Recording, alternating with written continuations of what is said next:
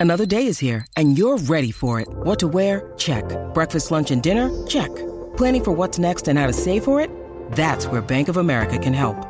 For your financial to-dos, Bank of America has experts ready to help get you closer to your goals.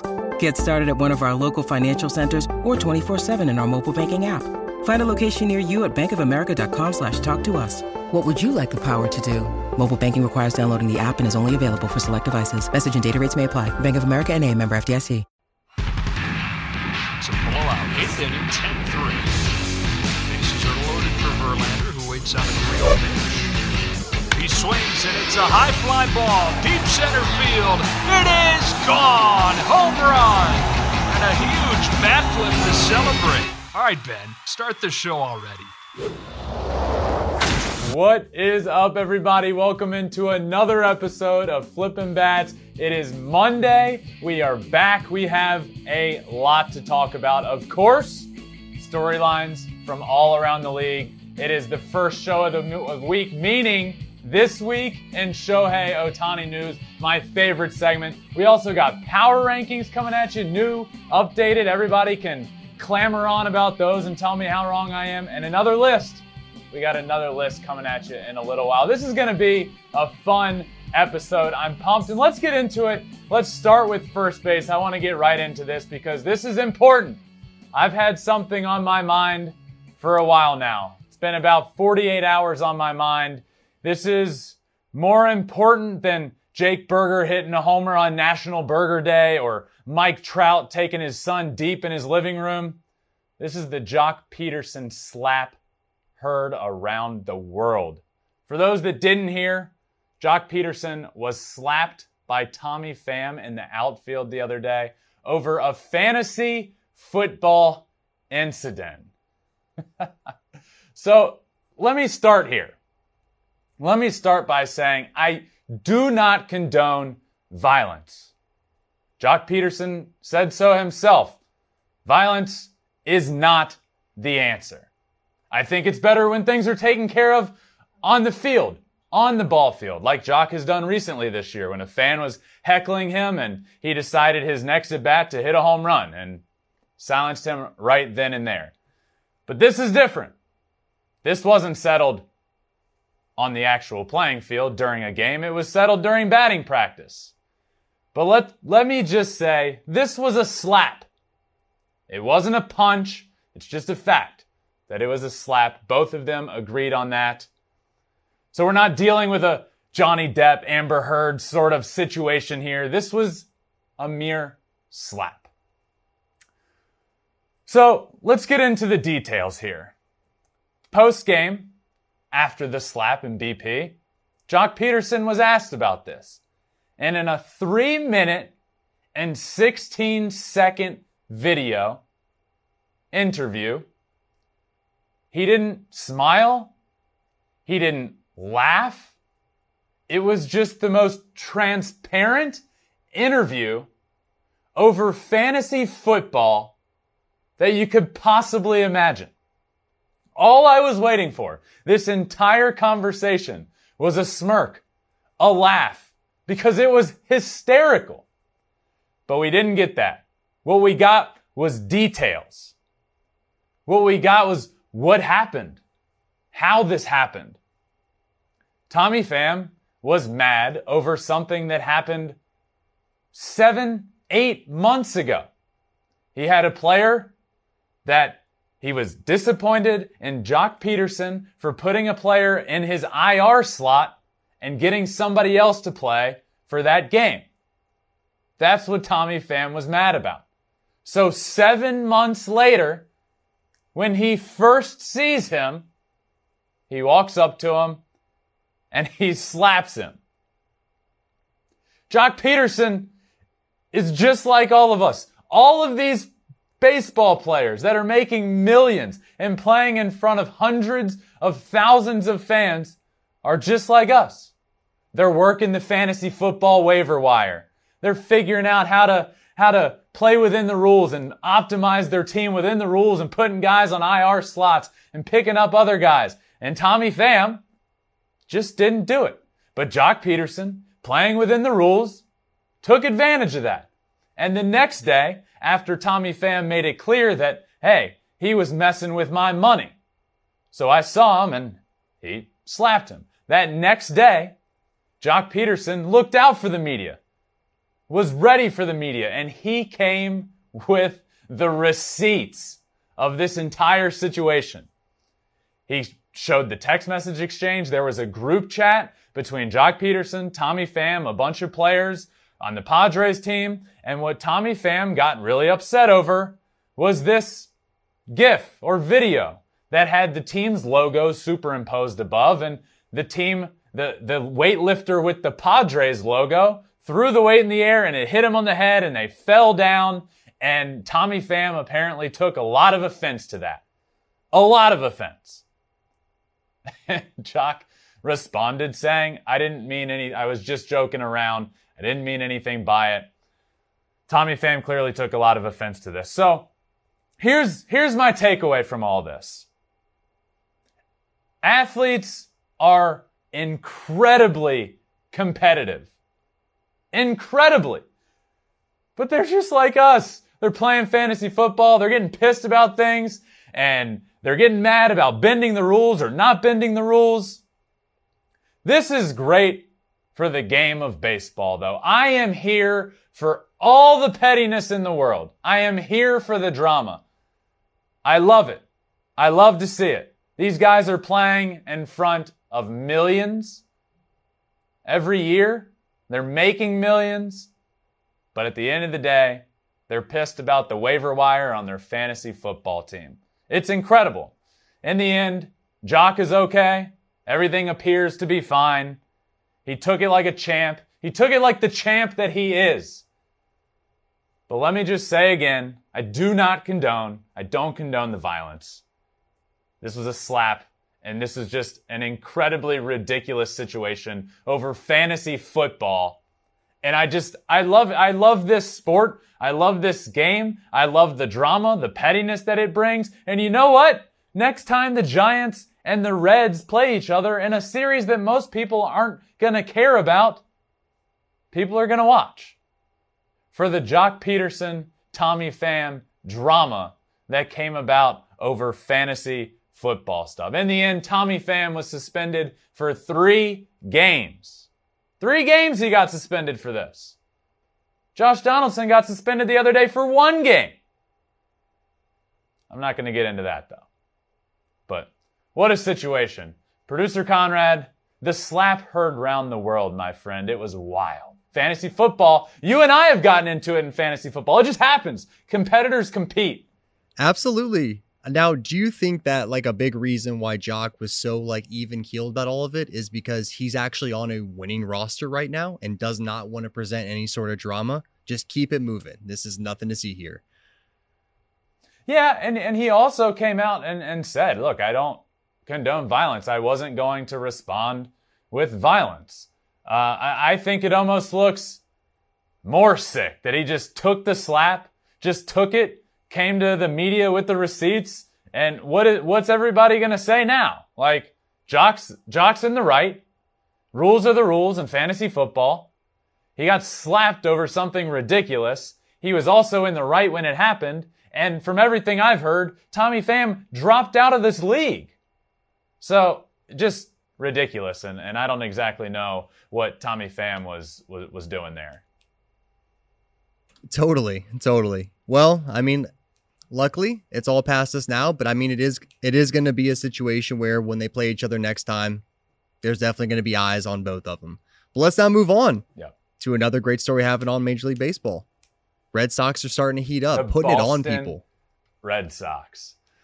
Yeah, the Red Sox are playing good baseball right now. They're playing great baseball. Look, let's not forget that the Red Sox were just a couple games away from the World Series last year. Now, they may have overperformed a little bit. They may have produced more than most thought they would last year, but they're not the team that we've seen so far this year. They're just not. They're way too talented. They're, they have way too many stars on their team. Their lineup is way too good, and they've added Trevor Story.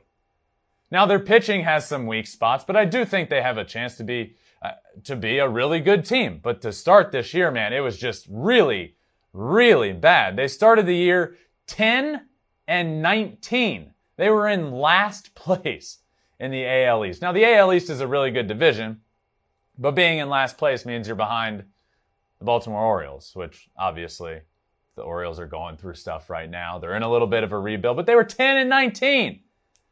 4 and 9 at home. That was 26th winning percentage in Major League Baseball at Fenway.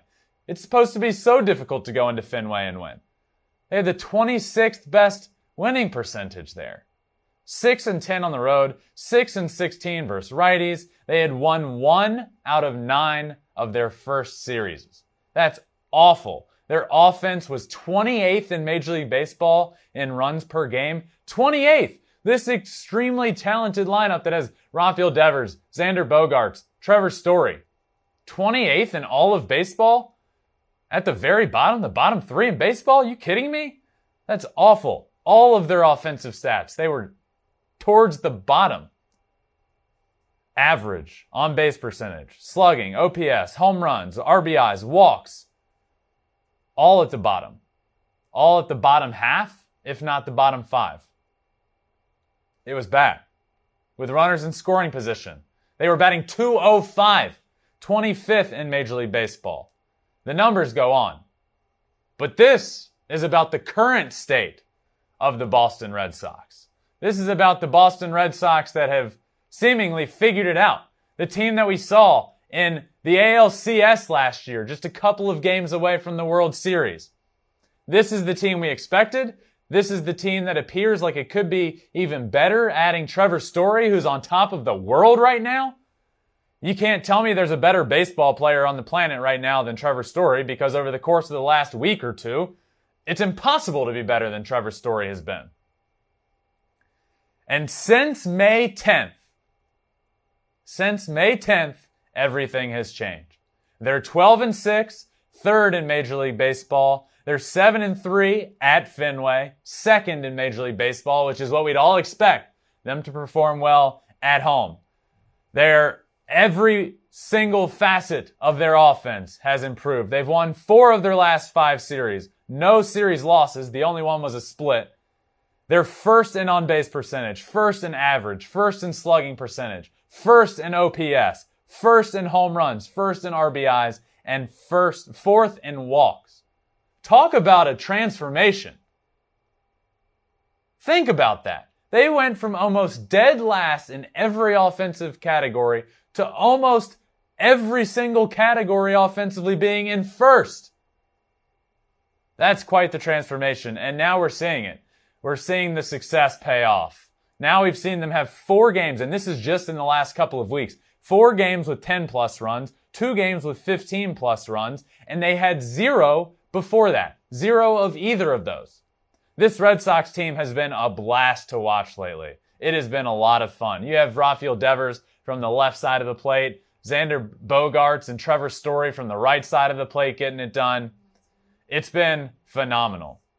They're leading baseball in average in that time, in slugging percentage. And that's the recipe for success. Now, is the hole too deep? Do the Yankees, the Rays, the Blue Jays, do they all have too much of a lead right now for them to catch up?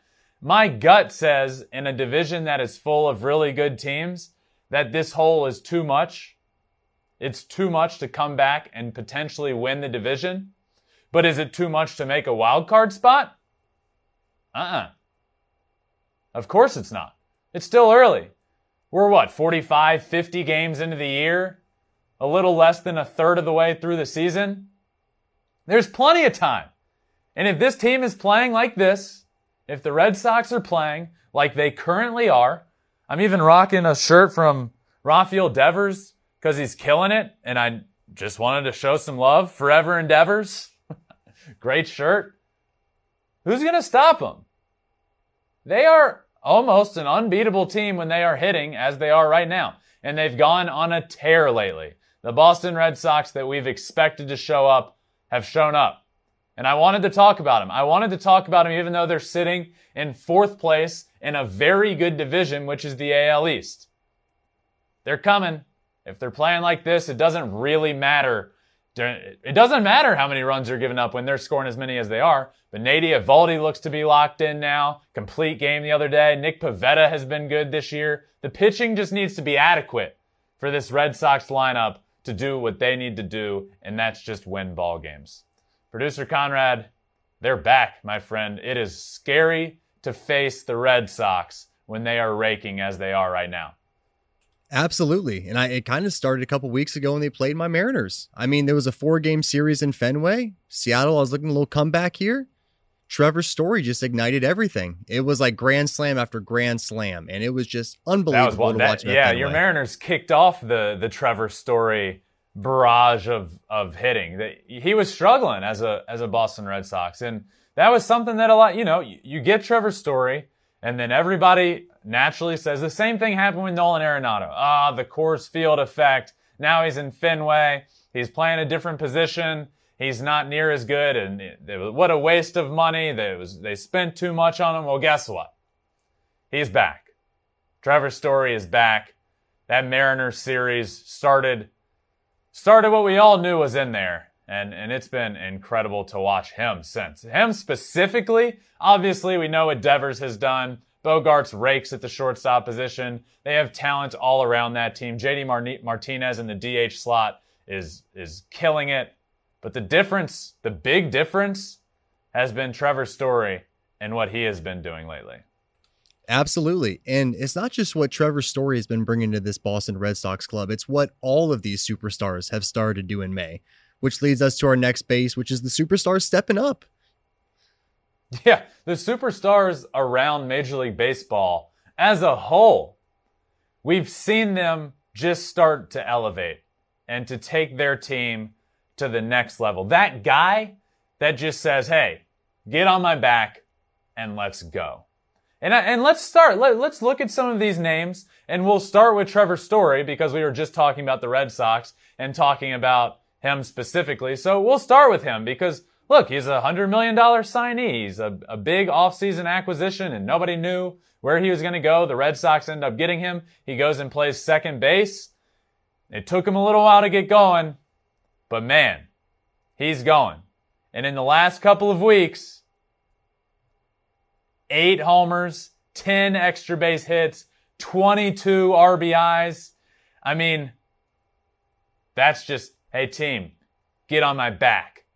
That's what that says to me. That's just, that's just talent that you know he has finally coming out. And we saw it last year with Francisco Lindor, a guy that comes over and started to struggle with a new team, it's not easy to play for a new team. It's really not. So these stats are going to be since May 14th. That's what? A couple of weeks? Two weeks worth of stats. Eight homers, 10 extra base hits. Trevor Story rolling. Let's go to Mike Trout. Mike Trout, the biggest superstar of them all in the game of baseball. 315, four homers, nine extra base hits nine RBIs. And that's with Mike Trout, admittedly so, by him, struggling. That's him struggling. He posted a video the other day hitting with his kid in their living room. And his kid was throwing him the ball, and he said, Daddy needs to work on his swing. The hits have been tough to come by lately. That night, he ends up hitting a home run to dead center against the Blue Jays, a big homer, but that's Mike Trout seemingly struggling? Him hitting like that? No way. Mookie Betts. Ho, ho, ho, baby. Another superstar. 414. Nine home runs. 16 extra base hits. 18 RBIs. In two weeks. Two weeks. This is the Mookie Betts that Dodgers fans were expecting all along. This is MVP of the Boston Red Sox, Mookie Betts, showing up. This is superstar Mookie Betts showing out. Next up, Aaron Judge. We all know what Aaron Judge is doing. I've been talking about him for, it seems, a, um, over a month now. For over a month, I've been talking about this guy. 302, five homers, eight extra base hits, nine RBI. I mean, this is the guy. This is the superstar. This is the guy for the New York Yankees. Big old number 99 in pinstripes. When you think New York Yankees, right now, you think Aaron Judge. He bet on himself. He went out there and he's having an MVP type year. Just another superstar stepping up. That's the theme of this entire thing we're doing right now. Hence why the title says superstar stepping up. These are all superstars and these are all guys that are flourishing right now. Ronald Acuna was out for a year almost because of a torn ACL. One of the brightest young players in the game, one of the best players in the game of baseball, comes back after not playing for a long time since the All Star break last year, comes back hitting 333, zero homers. No, that's not true. He's had a couple homers. He had two homers, did the silencer, he did the LeBron James celebration. The other one, he fell down in the batter's box. That was sick. Ronald Acuna has been killing it lately. Absolutely killing it. In the last couple of weeks, so that's what that is. In the last two weeks, he probably doesn't have a homer, but he's hitting 333. But he hasn't been back for much longer than, I don't think he's even been back for a month yet. And he's hitting 300, couple homers. Ronald Acuna is stepping up as well for this Braves team. And guess what? The Braves are playing better. Shocker. They had been struggling. Now they're starting to get into a little bit of a groove, but it's been a struggle there in Atlanta. So hopefully Ronald Acuna is able to turn that around. We'll get to that actually in a second at the next base. And now, Manny Machado another superstar. Who is playing better? Is anybody playing better than Manny Machado? I would argue no.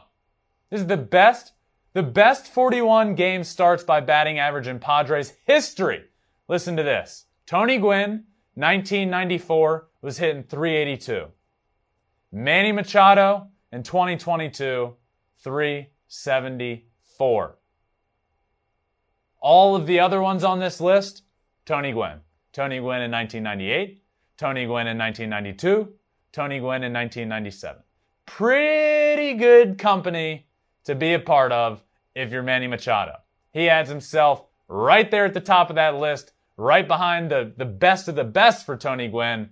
But if you're ever in a category with just Tony Gwynn, you're doing something right. Manny Machado has been killing it all year, and that certainly rings true over the last couple of weeks as well. Next up, I got a couple more for you. Bryce Harper, superstar, torn UCL in his right arm, so he's not even playing the outfield. He's DHing. Over the last couple weeks, 400, two homers, six extra base hits, eight RBI. Unbelievable. This is with one, one fully functioning UCL.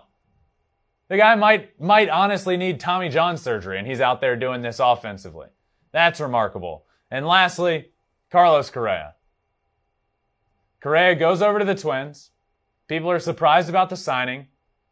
He gets off to a little bit of a struggle, but we haven't been talking much about how well he has been playing lately. Over the last month, he's hitting 370. Over the last couple of weeks, 366, a homer, five extra base hits, five RBI. Playing good shortstop. The Twins are in first place in the AL Central. Nobody expected that. I just tweeted this today or on Sunday. Not enough Twins, not enough Twins talk out there for me. Nobody expected this, but here they are with a big lead in the division. Carlos Correa, shortstop's batting 371 in the last month. Injuries have tried to derail them, but to no avail. The Twins are legit and a blast to watch. Carlos Correa is a big reason for that. Byron Buxton, a big reason for that. Joe Ryan, a rookie, a big reason for that. But superstars, that's the theme of this. The superstars, and this is so good for the game of baseball. All of them, so many superstars around the league are stepping up and dominating right now. And it's great to watch, and it's great for the game of baseball. It absolutely is. You know, when we first started talking about this segment uh, yesterday, it was a situation where we kind of looked around the league and we were like, wow, everyone is finally starting to hit well. All these great players on all these big teams are starting to play really well. And it's it's great to see the names like Carlos Correa starting to have a good bat as well. But to move on, yep. we talked about a little bit with Ronald Acuna and his return back to the Braves. But man, this Braves team needs to wake up. Yeah, I really want to talk about this Atlanta Braves team because it's time to wake up. They are way too talented, way too talented to be sitting below 500, a good bit back to the Mets in the NL East. I want to see the Braves playing good baseball. I grew up the biggest Atlanta Braves fan on planet Earth. Chipper, Andruw Jones, John Smoltz, Tom Glavine, Greg Maddux, Rafael Furcal, Marcus Giles. That's the era I grew up watching in love with Atlanta Braves baseball. They were on TBS every night. I was in, I was from, I am from Richmond, Virginia. The AAA team for the Braves was 10 minutes from my house. I would go watch them all the time. They're the Atlanta Braves. They're the reigning World Series champions. What are you doing? It's time to wake up. It's time to get going. This team did this last year and they were able to still get to a division title. This year is different. This Mets team is different. This Mets team is really good. They aren't going anywhere and they aren't going to go on skids of losing nine of 10 games. They're just not built to do that anymore. They're not going to Met. So if you're a Braves fan thinking we're fine, we did this last year, the Mets are going to Met, guess what? We're going to win our fifth division title in a row. It ain't happening. It's time to get going right now. It's time for your stars to get going. This team is arguably more talented than the team last year that had Freddie Freeman. Obviously, you don't lose Freddie Freeman and immediately become more talented, but what they did bringing in Matt Olson, now they have Ronald Acuna back. They're going to get Mike Soroka back at some point soon, hopefully, who was one of the best pitchers in the game of baseball, one of the bright young stars in the game of baseball before his freak injuries friend of the pod, said, said on the show a couple of months ago that he was looking around the All Star break, the second half, hopefully coming back. That would be huge. This team should be just as good as the World Series winning team, if not better. But they just continue to coast during the regular season or until they think, oh man, we're in trouble, let's go. But now look at them. They're eight games back of first place. Last year at this time, when they were doing the same thing, they were coasting, couldn't quite get to the 500 mark. But guess what? This time last year, they were four games back of first place. Double that this year with a team that is way more improved than they have seen in a long time, the New York Mets, and are only going to get better once DeGrom and Scherzer come back. It has been bad. Entering Sunday, the Braves are 13 and 14 at home, under 500. That's the 17th best win percentage at home. They're way better than that. Offensively, four runs a game, 21st in Major League Baseball. They averaged 4.91 last year. That was eighth best in baseball. They lead all of baseball in strikeouts. All of baseball.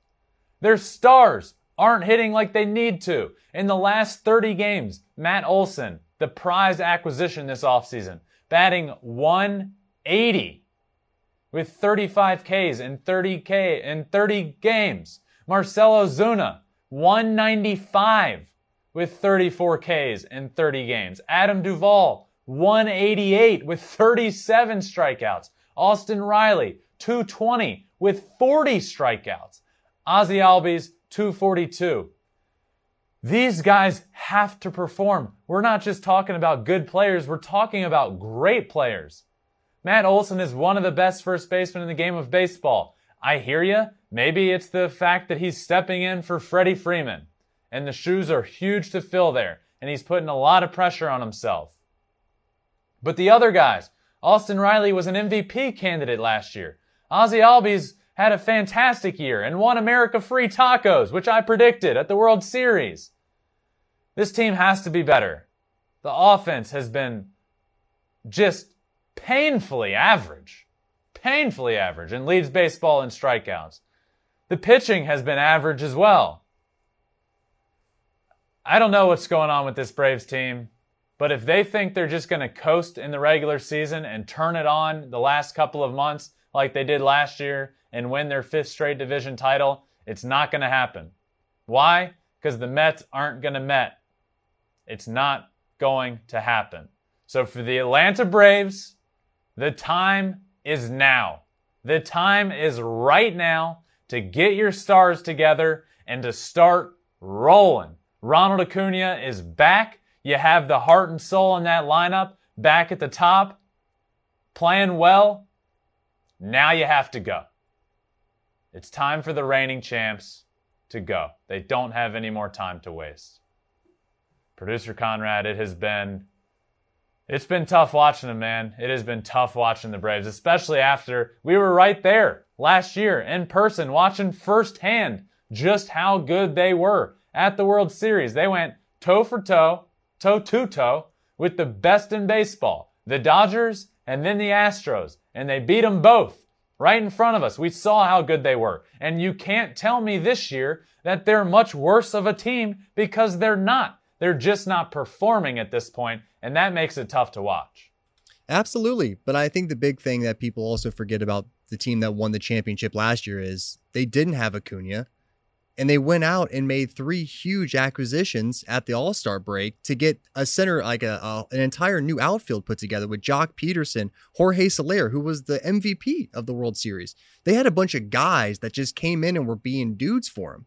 I think that's something that they need to get going again. Is maybe they make make some trades, make some moves at the All Star break, but I, I I don't know what else this roster would need. Yeah, well, you know what, and, and that's a you you bring up a good point, and we talked about him a little earlier in this show. The Joc Pederson slap heard round the world from Tommy Pham. Joc Pederson has an innate ability to to get under people's skin, to play the game hard, to bring an energy to a locker room, to rock the pearls, to to get the world, to get Braves country, all wearing pearls around the stadium. There's just something about him. He's a winner. He's a winner. He brings excitement. He brings a different mentality to the clubhouse. You heard guys say it. You heard him say it last year. I got into that clubhouse and it just wasn't fun. It needed a change. He brought that change. Now he's gone. The team is just as talented.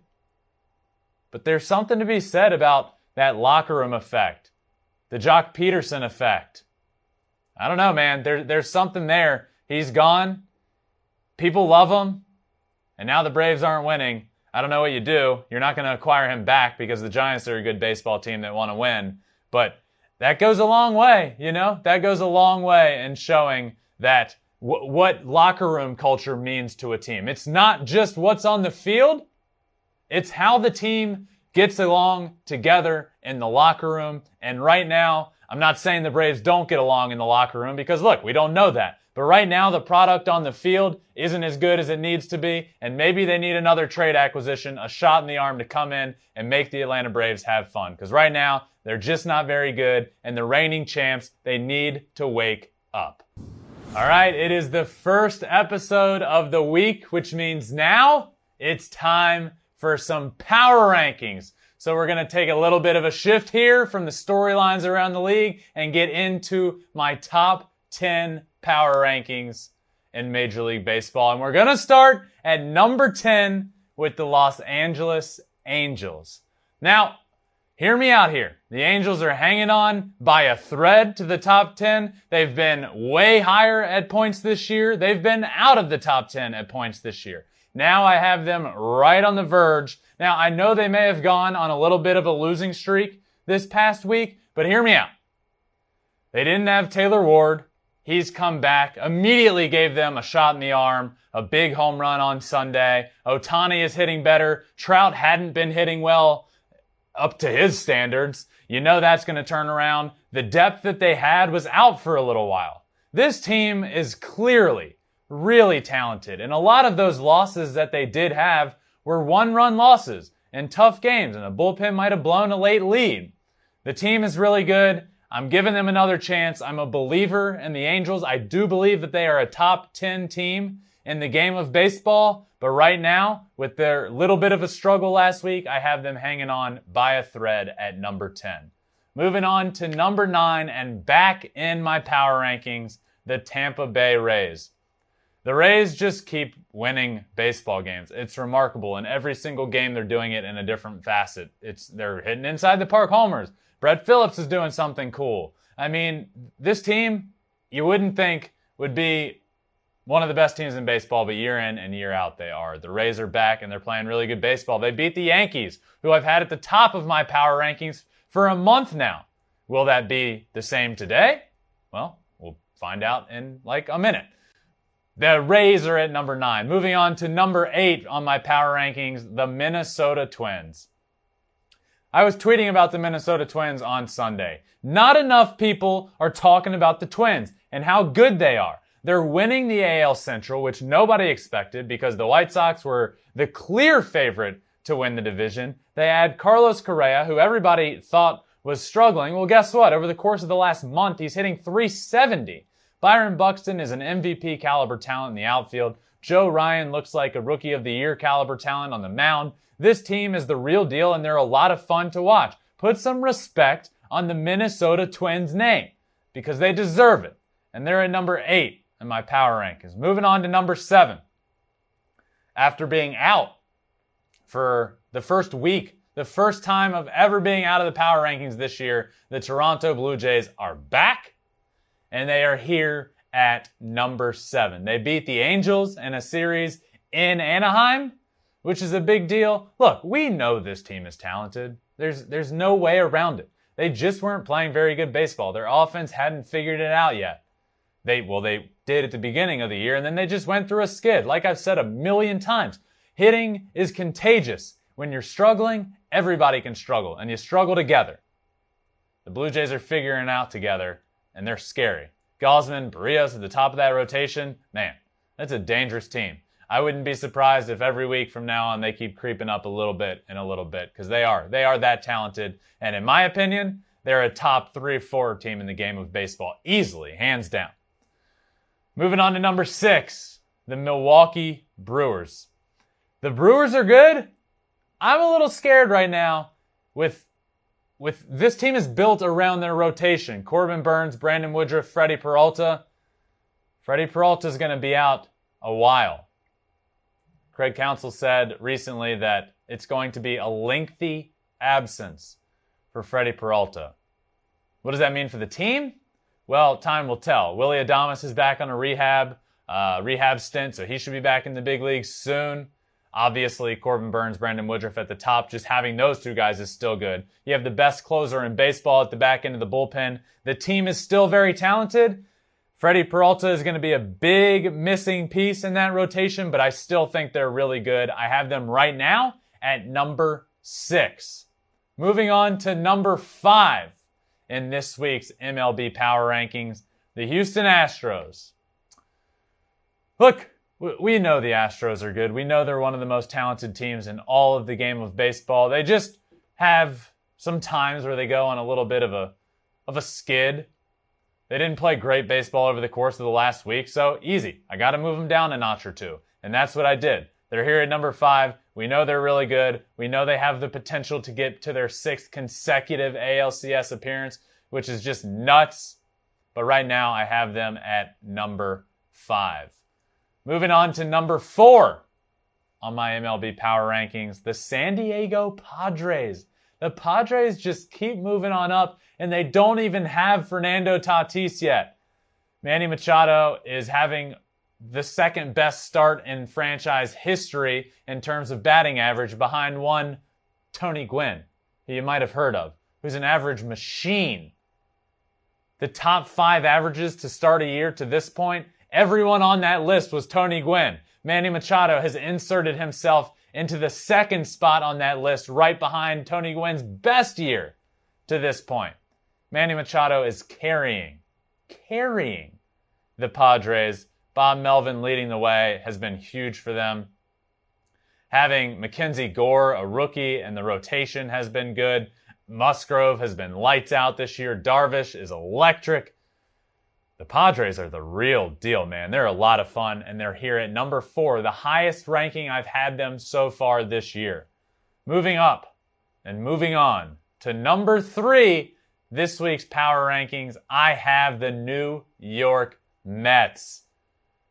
The Mets have been dealing with injuries for so long now. Can we just get a full healthy season of the New York Mets so we can see how good they are? Is that too much to ask for? Can we get Jacob deGrom and Max Scherzer and Chris Bassitt and Tylor Megill all in the same rotation at the same time? Is that too much to ask? We haven't gotten that. They've been riddled with injuries and they still continue to win series. It's incredible what the Mets are doing. The Mets aren't gonna Met. I told you, if they were ever gonna do it, it's now. With being decimated by injuries, but guess what? They're still playing good ball and they're 31 and 17 on the year. All right, moving on to number two. We have a change, my friends. For the first time in over a month, the New York Yankees are out of the one spot and into the two spot. They sit at 33 and 15. The Yankees are still so good, but they have some concerns building. The bullpen, without Chad Green for the year, without Aroldis Chapman for a little while, who wasn't good when he was playing for the last couple of weeks, giving up runs in multiple outings, consecutive outings. There are some question marks. There are some concerns, but they are still here at the number two spot because they're playing great.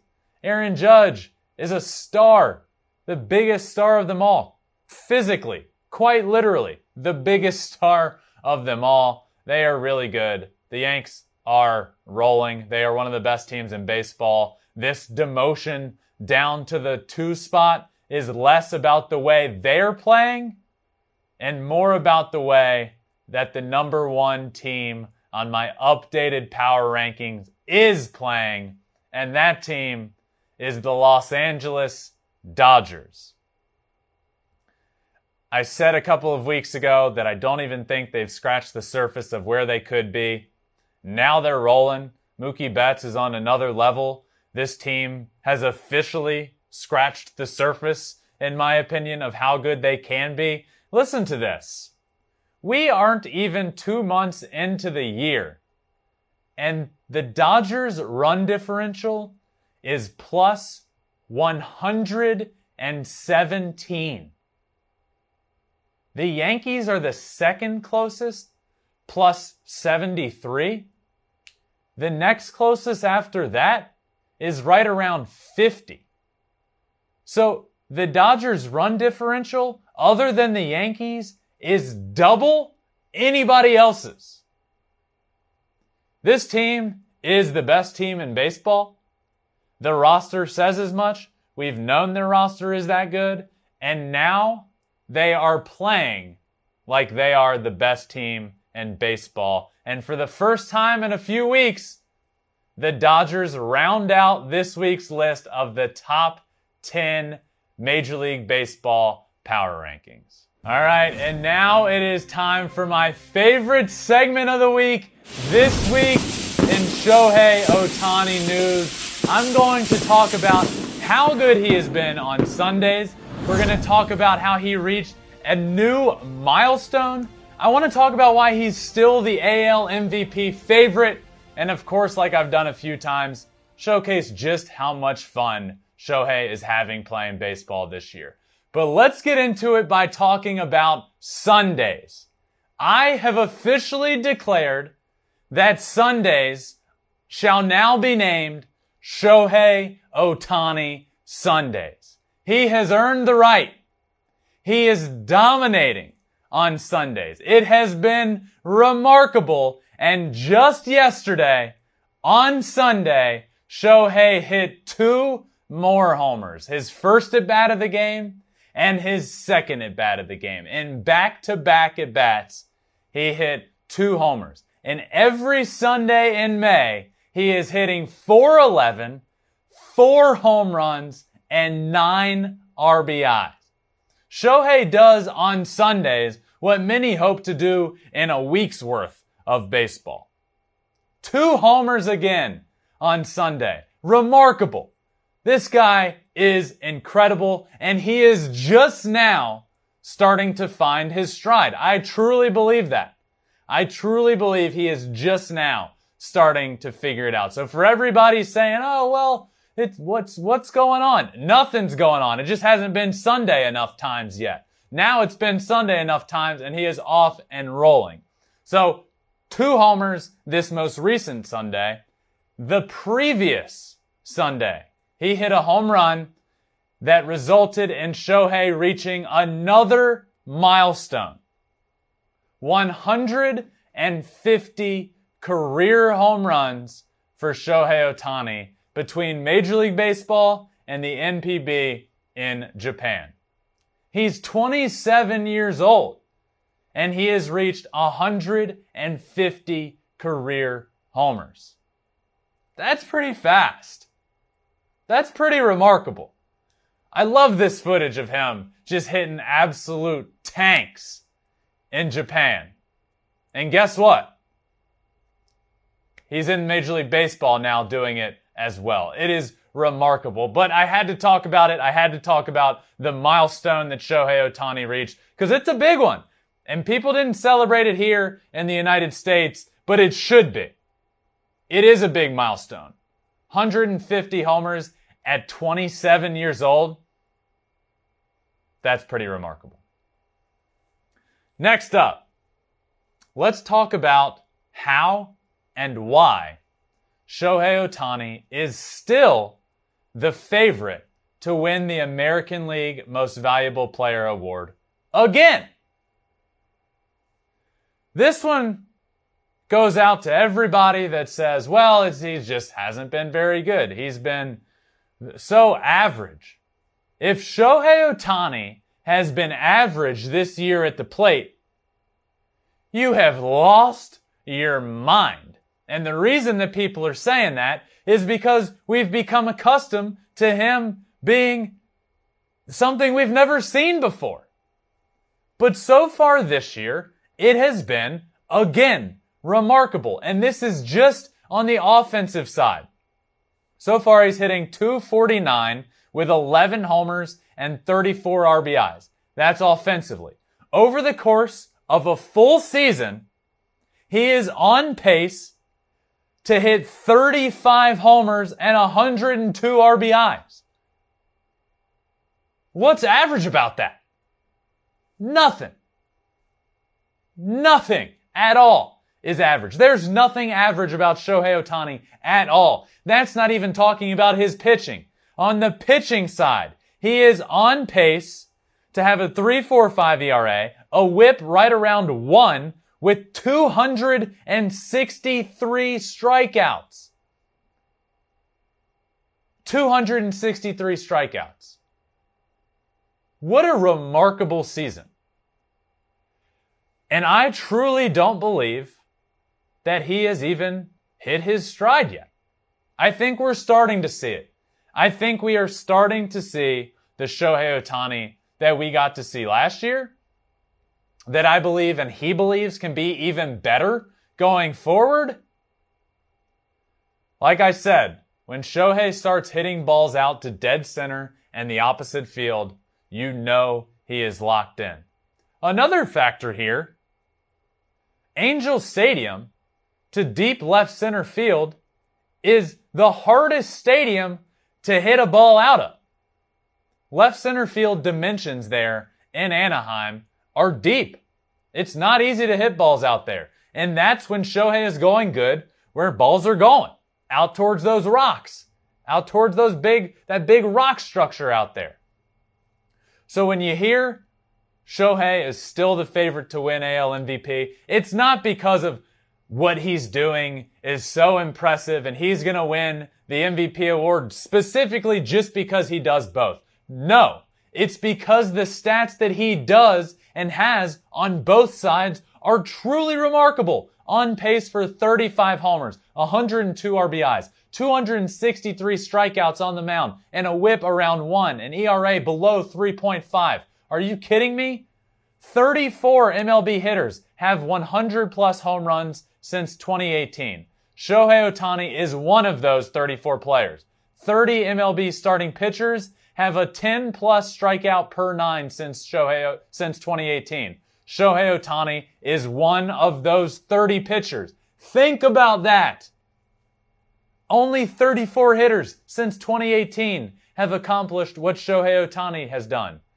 Only 30 pitchers since 2018 have accomplished what Shohei Ohtani has done.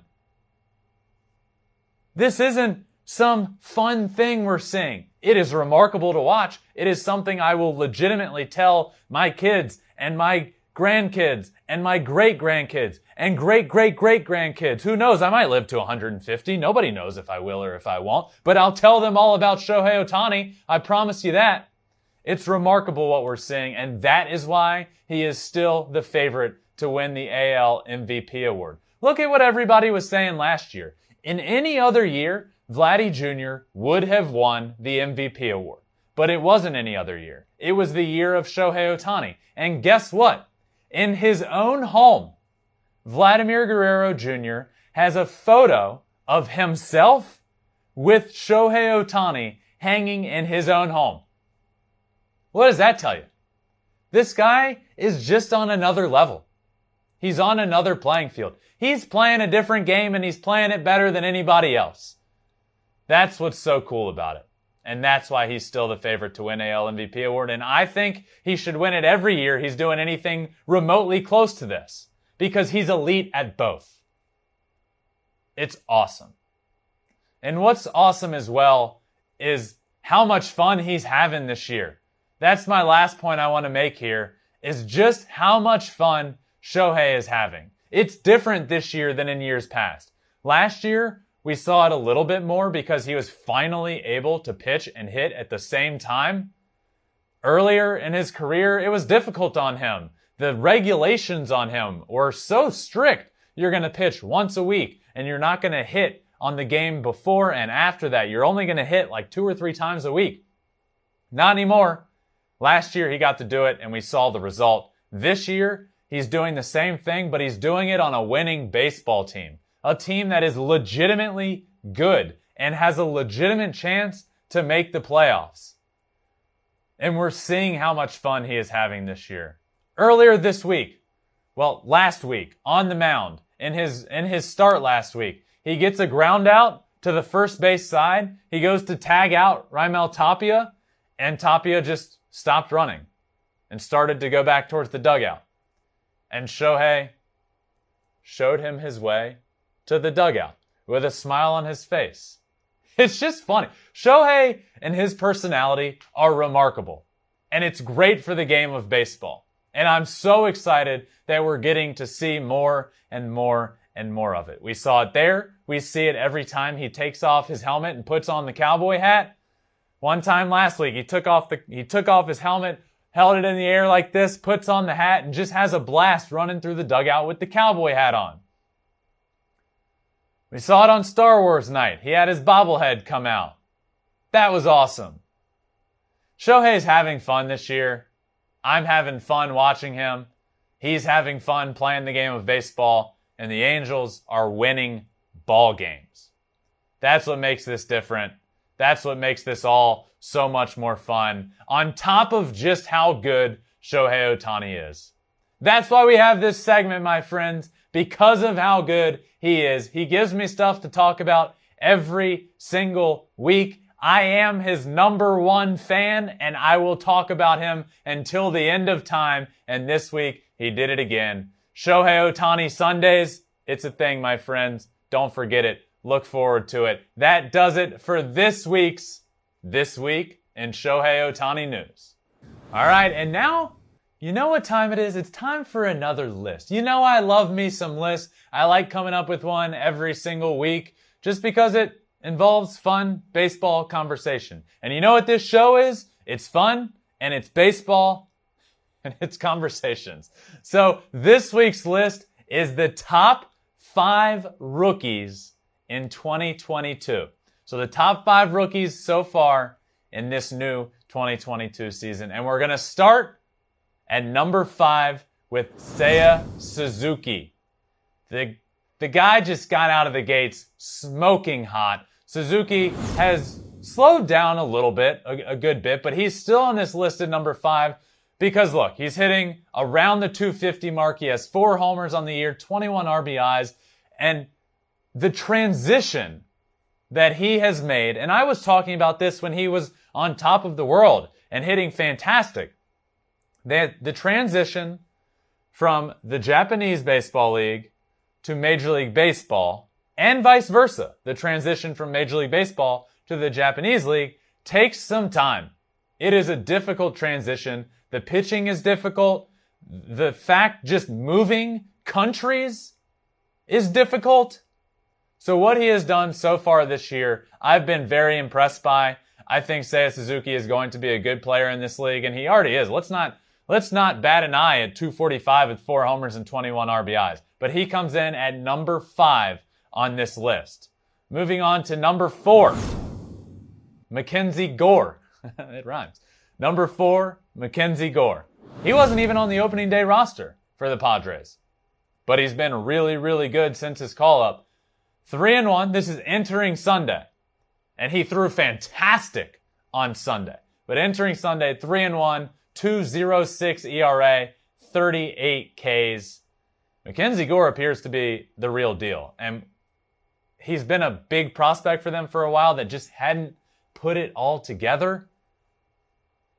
An ERA around two and a three and one record heading into Sunday. That's figuring it out. MacKenzie Gore is a stud. He's a big time player, big time prospect, and he's he comes in at number four on this list without even playing all year, man. This has been it has been impressive. He could go on and win National League Rookie of the Year. Watch out for MacKenzie Gore. Moving on to number three on this list. At the three spot, I have Joe Ryan, the opening day starter for the Minnesota Twins. Nobody knew the name yet, unless you're a diehard or a Twins fan. But they do now. 5 and 2, a 2.28 ERA, 42 Ks. Unfortunately, he's been out for the uh, a, a little while lately, but he's been he, he really has been really good, and he's been a surprise, and the Twins needed him. The Twins have been so good this year, they weren't expected to be where they are, and he, I, I truly believe the Twins would not be where they are without Joe Ryan, without the rookie. Joe Ryan in 13 major league starts has thrown 70 innings, 2.96 ERA, 72 strikeouts, and 19 walks. That's in 13 big league starts. And this year he's been phenomenal. Joe Ryan this year, lights out, good for the Twins. He comes in at number three on this list. Moving on to number two, the J Rod Show. Julio Rodriguez. I, I, I knew it. I knew he was good. He's a super prospect. I told everybody not to freak out when he started a little bit slower. But man, has he turned it on. After that slow start, he's already hitting 276 with six homers, and he has 14 stolen bases. He also plays a really good center field. Julio Rodriguez is the cream of the crop when it comes to a prospect. I don't use the term lightly, a super prospect. He's that guy that you can build an organization around. He could be what Tatis is to the Padres, what Acuna is to the Braves, a guy like that. That's how good he is. That's how talented he is. And at a very, very young age, 276, six homers, 14 stolen bases, and it's not out of the realm of possibility for him to go 2020 in his rookie year. 20 homers, 20 stolen bases. How wild would that be? What a year that would be. But you know what that means? That means there's still one spot left on this list. And no, it doesn't go to Julio Rodriguez, who is killing it so far. It goes to Jeremy Pena. The number one spot, the top rookie so far in 2022 is Jeremy Pena. 291, seven home runs, 22 RBI, and a few stolen bases on top of that stepping in to the biggest shoes you could possibly have to fill in the game. a team that has been to the World Series many times in the past five, six years, a team that has been to the ALCS in consecutive years, five consecutive years, and then that team loses their superstar shortstop, Carlos Correa, and then they didn't sign anybody in the offseason when everybody said, well, you should re sign Correa or get Trevor Story. None of that happened. Why? Because the Astros believed in how good Jeremy Pena is. And he has stepped in to those shoes and been light years beyond what anybody could have imagined him being. That's how good he has been. Jeremy Pena is a stud. Kudos to him for the year that he is having, getting off to the start he has, filling the biggest shoes of all time. Not only a great player on the field, but a guy that is a larger than life personality and idolized in Houston. Jeremy Pena has stepped in and has seven bombs, a bunch of clutch knocks, hit 291 on the year so far with 22 RBI, and he has played a fantastic defense as well. So Jeremy Pena tops off this list of my top five rookies thus far. Seiya Suzuki at number five, MacKenzie Gore at number four, Joe Ryan at number three, Julio Rodriguez, the J Rod Show at number two, and Jeremy Pena rounds out that list. All right, and to wrap up this show, one final thought, a final segment, a little extra innings segment here. And it's something that I think is fun or think is funny or good hearted, whatever it may be, but every week I like to do this. And this week, I want to talk about a situation and a story with George Springer from the other day. Now, George Springer has his entire life had a stutter. His speech impediment he has worked hard on to, to talk about it, to get it out there, to make it known, to, to make it more common, to make people feel more comfortable coming forward and speaking about it. And he has worked his life on trying to better his speech impediment. The other day in Toronto, a kid showed up to the game with a sign that said, George, I stutter too. And George invited that little kid down onto the field, gave him a bat, gave him some batting gloves, and they just talked for quite a bit. And it was a really cool moment. It was a really special moment because George has been very vocal and upfront about his speech impediment and wanting to, to make people feel more comfortable with it. So the fact that this kid is comfortable enough to write on a sign, George, I stutter too. And for George to see that and to do what he did, just a really good moment, man. Just a really cool moment. Baseball is special. It's about more than what's on the field. It's about more than the gameplay. It's about stuff like this. So many moments come up that just make me say, baseball. It's hard not to be romantic about baseball. And this is just another reason why. George Springer, what a good guy. What an awesome moment between those two. And, and just a really cool thing for the game of baseball. And that's what I do here on this show. We talk about the game. We talk about cool moments. We talk about fun moments. And I will always, every single time, talk about moments like this that happened with George Springer and his fan this past week in Toronto. But that does it for another episode of Flippin' Bats. Thank you all so much for listening. First episode of the week, and it was a blast. Another one coming at you Wednesday, a guest episode coming soon. Thank you all for listening. Make sure you like, subscribe, follow anywhere you listen to your podcast Apple, Spotify, Google. We're also on social media at Flippin' Bats Pod, anywhere you can think of Facebook, Twitter, Instagram, and you can watch every episode, the video of it on YouTube at Flippin' Bats Pod as well. Thank you all for listening. This has been a blast. I will see you all on Wednesday. Peace out, my friends.